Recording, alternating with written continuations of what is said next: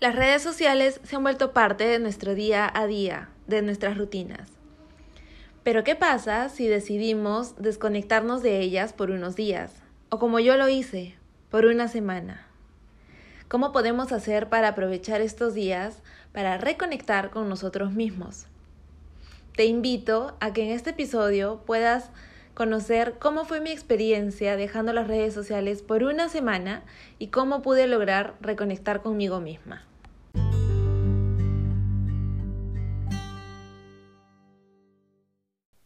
Hoy domingo también, siendo las 5 y 12 de la mañana, eh, amo despertarme a esta hora. Realmente amo, es como que siento, ah, siento que gané. no, siento, no sé, me encanta esta hora. Este, vamos a hacer el primer episodio de este nuevo podcast. eh, ayer, bueno, toda esta semana yo me desconecté de redes sociales, me desconecté un poco de un poco de casi todo, menos de la universidad. y traté de conectarme conmigo porque sentía que habían cosas, o sea, me sentía así como que abrumada, pero eh, no sabía bien por dónde estaba yendo. Entonces, a veces las redes sociales sobre todo digamos en el caso de personas que trabajamos con las redes sociales y buscamos crear contenido para que sume a las personas y no solo contenido crear por crear, a veces se vuelve un poco em, abrumador precisamente, creo, es la palabra, porque quieres hacer las cosas bien, quieres que le sirva a las personas. Y a veces cuando no notas esto dices, rayos, no estoy haciéndolo bien, algo está fallando, ¿qué necesitan las personas? ¿Qué les puedo dar? Y te empiezas a centrar en ser productivo y no en sentirlo realmente, o sea, en producir, en hacer, en hacer, en hacer, en hacer, y te vas olvidando. Entonces yo soy muy pro de hacer el detox de redes sociales, yo por lo menos lo hago una vez a la semana. Cuando siento ya que estoy un poco cargada, lo hago todo el fin de semana o tres días pero ya cuando realmente siento que un poco perdí el horizonte, lo hago así como ahora, una semana. Y una semana me desconecto de todo. Y realmente a mí me sirve un montón. A mí me sirve el hecho de poder eh, salir un poco de esa rutina del celular en la mano, em, de que dices, no tengo tiempo, no tengo tiempo, y estás bien ahí scrolleando y viendo Instagram y viendo TikTok y viendo Twitter y viendo Facebook. Y al final, o sea, ahí sí tienes tiempo, pues, ¿no? Y cuando haces este tipo de, este tipo de, de detox, te das cuenta que sí hay tiempo, porque de pronto dices, hola, tengo este tiempo, ¿y qué hago? Si no tengo redes. Ah, pues, ahí está, no tengo tiempo con que sí tienes tiempo, pero ese tiempo se lo das a las redes sociales. Las redes sociales han venido tanto a conectarnos como a desconectarnos, pero nosotros tenemos que buscar ahí nuestro balance y, y buscar desconectar para reconectar, que eso es lo que yo trato de hacer cada vez que necesito este escape de las redes, esta liberación de esta carga tecnológica, de esta dependencia tecnológica que nos creamos. Y, es muy bueno, es muy liberador. Realmente te quitas un poco el peso encima de, de, estar viendo vidas perfectas, de estar viendo eh, a veces sin querer nos llegamos a comparar y decir, wow, ¿por qué están avanzando? Y yo, ¿por qué no? O ¿por qué tiene esta cosa? Logró tener esto y yo no. Así no quieras, así no quieras. Yo nunca he sido una persona que me guste compararme, pero a veces las redes sociales te exponen a esa, a esa situación, a esa vulnerabilidad. Y claramente no es recomendable estarte comparando con nadie. Yo amo celebrar los progresos de las personas, así no las conozca. Es una de las cosas que amo. Me fascina ver que la gente va logrando lo que quiere, va cumpliendo sus sueños, va logrando sus metas. Eh, amo, así de sencillo, amo. Eh, algo que amo también hacer para desconectarme es, eh, bueno, termino con esta idea, de pronto se me vino el mar a la cabeza y me estaba yendo por el otro lado.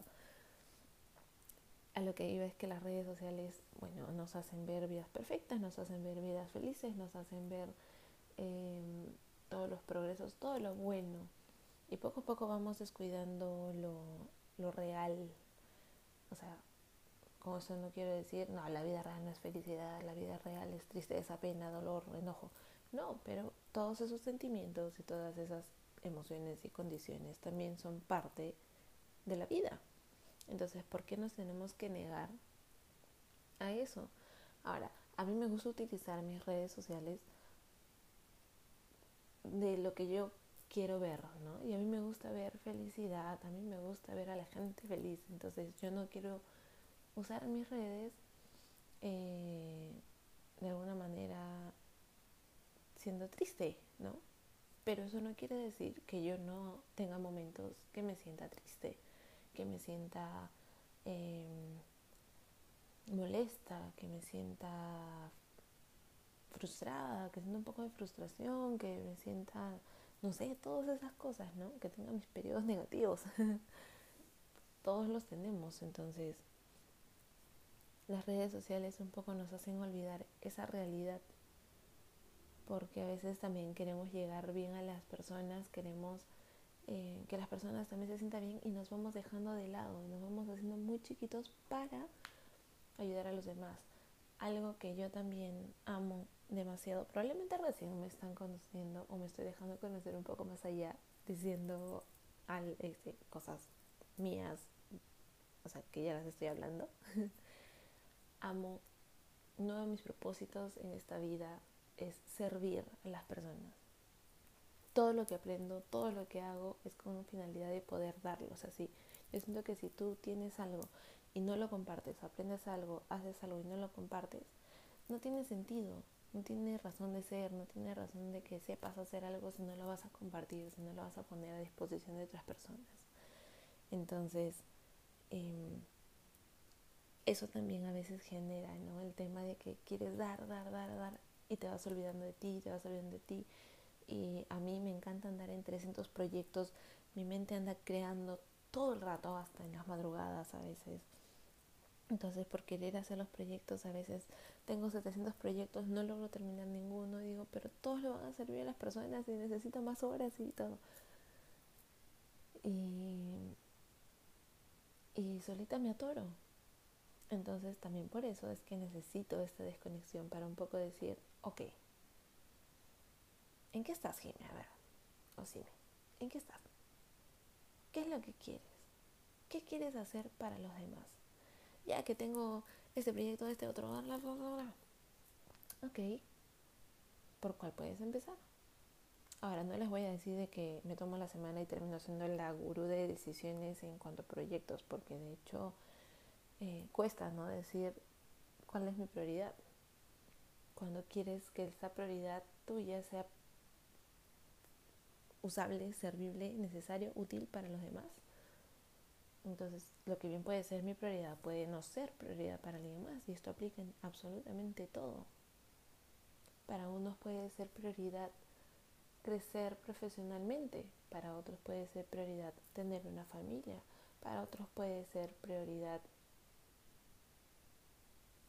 sentirse bien emocionalmente, trabajar en sus emociones. Entonces todos vamos a tener prioridades distintas. Y con estas prioridades distintas tenemos que tratar de hacerlo mejor y comprender el por qué actúan así las demás personas. Desconectarte te ayuda un poco a centrarte en eso, a reconectar con, con esa misión, con ese Dharma que te tiene aquí en el mundo. Y quizás haya muchos que sepamos o que tengamos la noción de lo que queremos hacer en el mundo y ser en el mundo. Y muchos otros estemos avanzando eh, por default, ¿no? O sea, vamos avanzando y vamos como que tanteando cómo van las cosas, que si algo no sale, bueno, voy cambiando un poquito para acá, un poquito para allá. Ninguna es correcta, ninguna es mala. Pero sí es necesario que sepamos por qué estamos caminando y para qué lo estamos haciendo. Si no tenemos esas ideas en clara, pues bueno, tenemos que sentarnos y darnos cuenta. Y definirlo y escribirlo y decir, bueno, esto quiero. Probablemente todavía no tengo las pautas ni los pasos para alcanzar esto, pero, ok, tengo que empezar a, escribir cuáles van a ser las acciones, cuáles van a ser los pasos, qué necesito hacer, porque las, las respuestas no van a llegar solas, las cosas no van a llegar solas, nosotros tenemos que trabajar para lograr las cosas, profesionales, personales, emocionales, eh, todo, absolutamente todo necesita acción. Entonces, nuevamente, si estás sin horizonte, iba a decir des, ah, desorientado, desorientado, qué bueno, ya, si estás sin horizonte, si no estás, no, estás teniendo en claro bien hacia dónde estás caminando, desconéctate. Deja un rato esas cosas eh, que no que te están quitando tiempo para ganártelo tú, para ganártelo para ti, para pensar en ti, para conocerte a ti. Hoy día es súper raro porque yo quería empezar el primer episodio hablando de otro tema que definitivamente va a ser el segundo tema porque es algo que he sacado de, de, estos días de desconexión y no les voy a decir, uy, lo saqué el lunes, que empecé, uy, qué bestia, lo aprendí de inmediato, lo he sacado anoche, que de pronto mi mente empezó a pensar, empezó a pensar y de pronto fui yo dándome cuenta y revisando cosas que me hicieron entender cosas actuales. Bueno, eso va a quedar para el próximo episodio, así que no te lo pierdas. y bueno, ¿qué hago yo, por ejemplo, para desconectar? Además de apagar mis redes sociales. Trato de culminar las cosas que he dejado a medias. Por ejemplo, leer. Uy, a veces se me entra y me pongo a leer cinco libros a la vez. No saben. Hubo un tiempo en el que, no les miento, leía cinco libros a la vez cinco libros a la vez, dos digitales, tres físicos. Qué bestia. Qué bestia. ¿Termina alguno? No, pero aquí viene la parte emocionante. Estoy a 12 mm, hojas de terminar uno de ellos, que eso he hecho ahora en, en mi semana de desconexión en mi semana detox. Y me siento muy orgullosa de, de eso. Porque yo de chiquita no leía. No, qué bestia, no me gustaba leer por nada del mundo. Cuando teníamos este los cursos en el cole, que tenías que leer y hacer resumen y todo eso, no, para mí era un tormento, o sea, mi cerebro estallaba cada vez que me decían tienes que leer. Y era como que, no, por favor, cualquier otra cosa menos esto. Pero no. De grande, o sea, sí, ahorita vamos, retrocedemos de tiempo, vamos donde la cime chiquita y le dices, te cuento, de grande te gusta leer. No, se desmaya, se muere y me dice, ¿qué, ¿qué me hicieron? Me hicieron brujería. Pero no, me empezó a gustar leer sin querer queriendo porque me di cuenta, esto es, esto es una, una anécdota ya, me di cuenta porque de pronto justo andando en el celular me gustaba empezar a leer em, informes, papers, así en el celular. Y de pronto me gustaba leer, me gustaba leer una cosa y me gustaba ver otra, y si veía algo que me había quedado duda ahí, iba y seguía leyendo y leyendo. Y me ponía a leer incluso periódicos y todo, cosa que yo ni hacía. Y de pronto dije, mm, a ver, me compraré un libro. No, me descargaron un libro. Y me leí ese libro como en dos días. Y dije, wow, ¿qué es esto? Esto no soy yo. Envejecí o qué. Y de pronto me seguí comprando libros, descargando libros. Y me di cuenta que amaba la lectura. Aparte que sentía que cada vez que leía mi mundo se expande. Y yo no te voy a decir sí que soy fan de novelas, fan de lo otro. Algo que sí soy fan es de la poesía. Ay, no, que, o sea, a mí me encanta escribir. Creo no tener el don de escribir como un poeta, pero sí de crear letra fácil. O sea, me encanta escribir. Me encanta escribir y a veces siento que las personas pueden leer y decir, güey, ¿qué, se, ¿qué, ¿qué se fuma para escribir eso? Pero no sé, me encanta. Y espero que en algún momento las cosas que escriba le lleguen a una persona que, que le guste leer también y se conecte con las palabras que escribo, porque a veces que uso palabras a modo metáfora, a modo eh, de relación, que probablemente no vayan a ser fáciles de entender. Pero bueno, ese es el punto que amo, escribir. Empecé a amar a leer y esa es una de las cosas, ven, me sigo desviando, y esa es una de las cosas que he hecho en mi semana de desconexión. Leer y tratar de terminar un libro, que yo estoy segura que lo voy a terminar mañana. Mañana va a ser lunes, sí, mañana. Me hubiera gustado terminar en la semana para decir yes, pero cuestiones de tiempo. ¿Qué más hago? Una de mis cosas favoritas es ir al mar. En cuarentena, claramente no pude ir al mar. Era una de las actividades que hacía eh, una vez a la semana, una vez cada 15 días, al mar. O sea, siempre salía a caminar. Pero en cuarentena ni siquiera salía a caminar, pues, ¿no? más que también tenía mis papitos acá, tenía que, cuidarme para cuidarlos. Entonces, yo necesitaba sí o sí conexión con la naturaleza. Y hace dos semanas o una semana, recién volví al mar. Les juro, y creo que fue así. Creo que hasta lloré cuando estaba en el mar, porque ese era mi momento ese era el momento en el que éramos naturaleza y yo. Y esta semana lo visité tres veces o cuatro veces. Y algo que me encanta, antes iba a leer, pero ahora es mi manera de meditar. Voy me pongo a respirar, siento el olor a mar. Ese olor a mar que de chiquita cuando llegaba a la playa era como que, mamá, ya huele a mar, ya huele a mar, ya llegamos.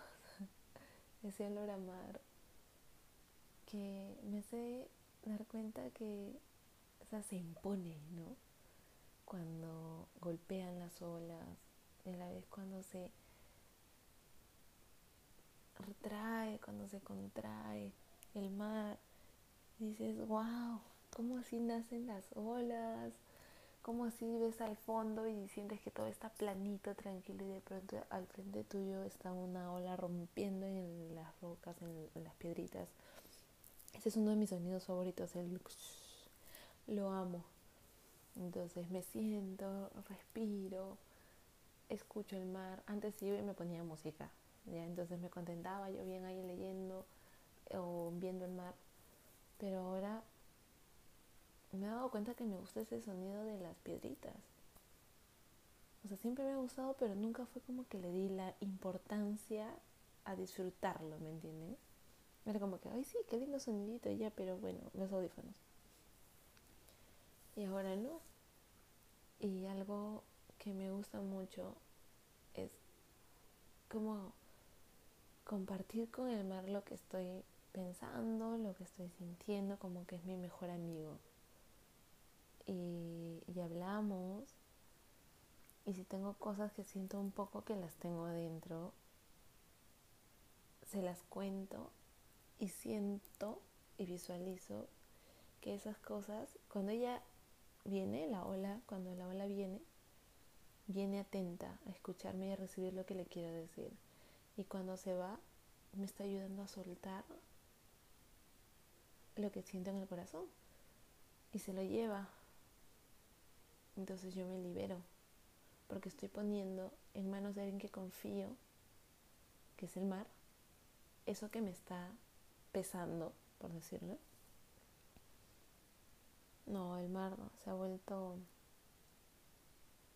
literalmente mi mejor amigo y me voy y siempre llevo, si es que llevo canguro o mochila, llevo siempre mi, mi cuaderno y mi lapicero porque no, no, me, no me gusta, he, intentado ah, escribir en las notas del de, celular, pero no me gusta, no sé, me gusta más chapada la antigua con mi, con mi lapicero y mi cuaderno y escribiendo. Entonces, si estoy ahí en el mar y de pronto empiezo a sentir así que se me va fluyendo todo por dentro, agarro, saco mi cuaderno y escribo.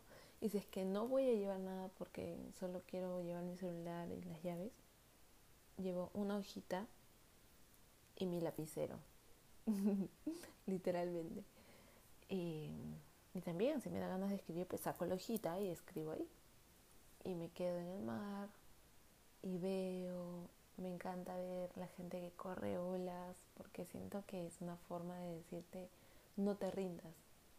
Porque el pararte, yo he intentado correr olas, no soy muy buena, es algo que tengo planeado.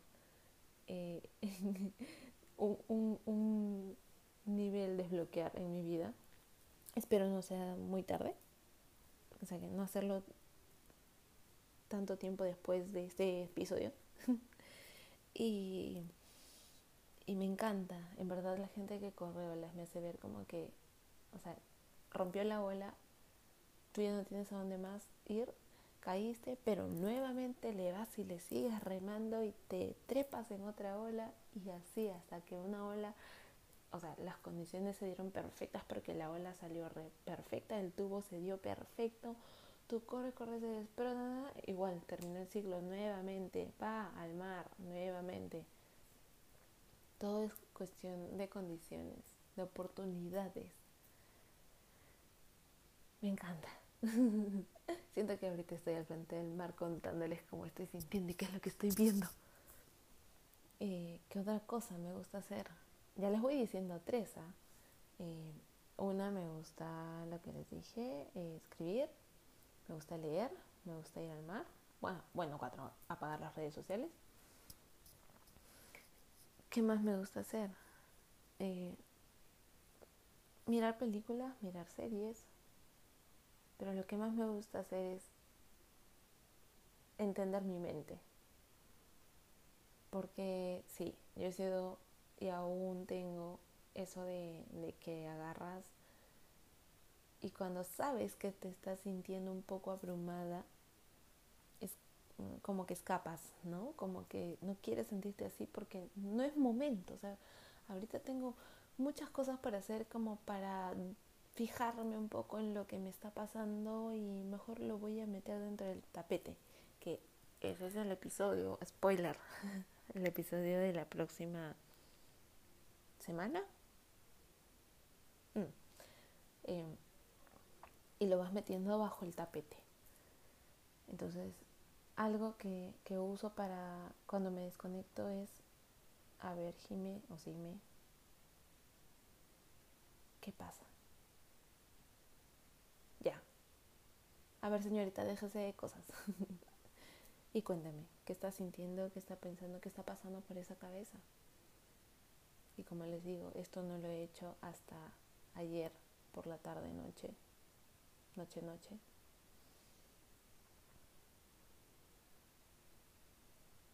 Y es tan liberador, es tan sanador entenderte y darte ese tiempo de decirte todo va a estar bien. Porque a veces no va a venir alguien a decírtelo. O sea, nos gusta, ¿no? Que venga alguien y te abrace o, o que simplemente venga y te diga, tranquila, tranquilo, todo va a estar bien. Pero cuando lo decimos nosotros mismos, tiene un poder mucho más grande. Porque nos estamos hablando hacia nuestro espíritu, hacia nuestra alma, hacia nuestro interior. Nuestra mente se está convenciendo de que efectivamente pasa algo pero que efectivamente sabemos que las cosas van a estar bien. Y apapacharte. Ayer hice eso, o sea, de pronto me abracé y sentí calma. Y esa introspección que hice con algunas cosas mías me dieron ganas realmente de ir hacia la cime de algunos años atrás y abrazarla. Porque sé cómo se sintió, porque ahora es, la veo y, digo, wow, esto que pasaste te hizo sentir bien feo, ¿no? A veces nos queremos castigar minimizando lo que nos pasó cómo nos hizo sentir y negándolo y escondiéndolo. Creo que esa es una forma de autocastigo, por decirlo, bastante ruda. Pero creo que esa es la parte más bonita, es cuando desconectas. La parte en la que realmente reconectas contigo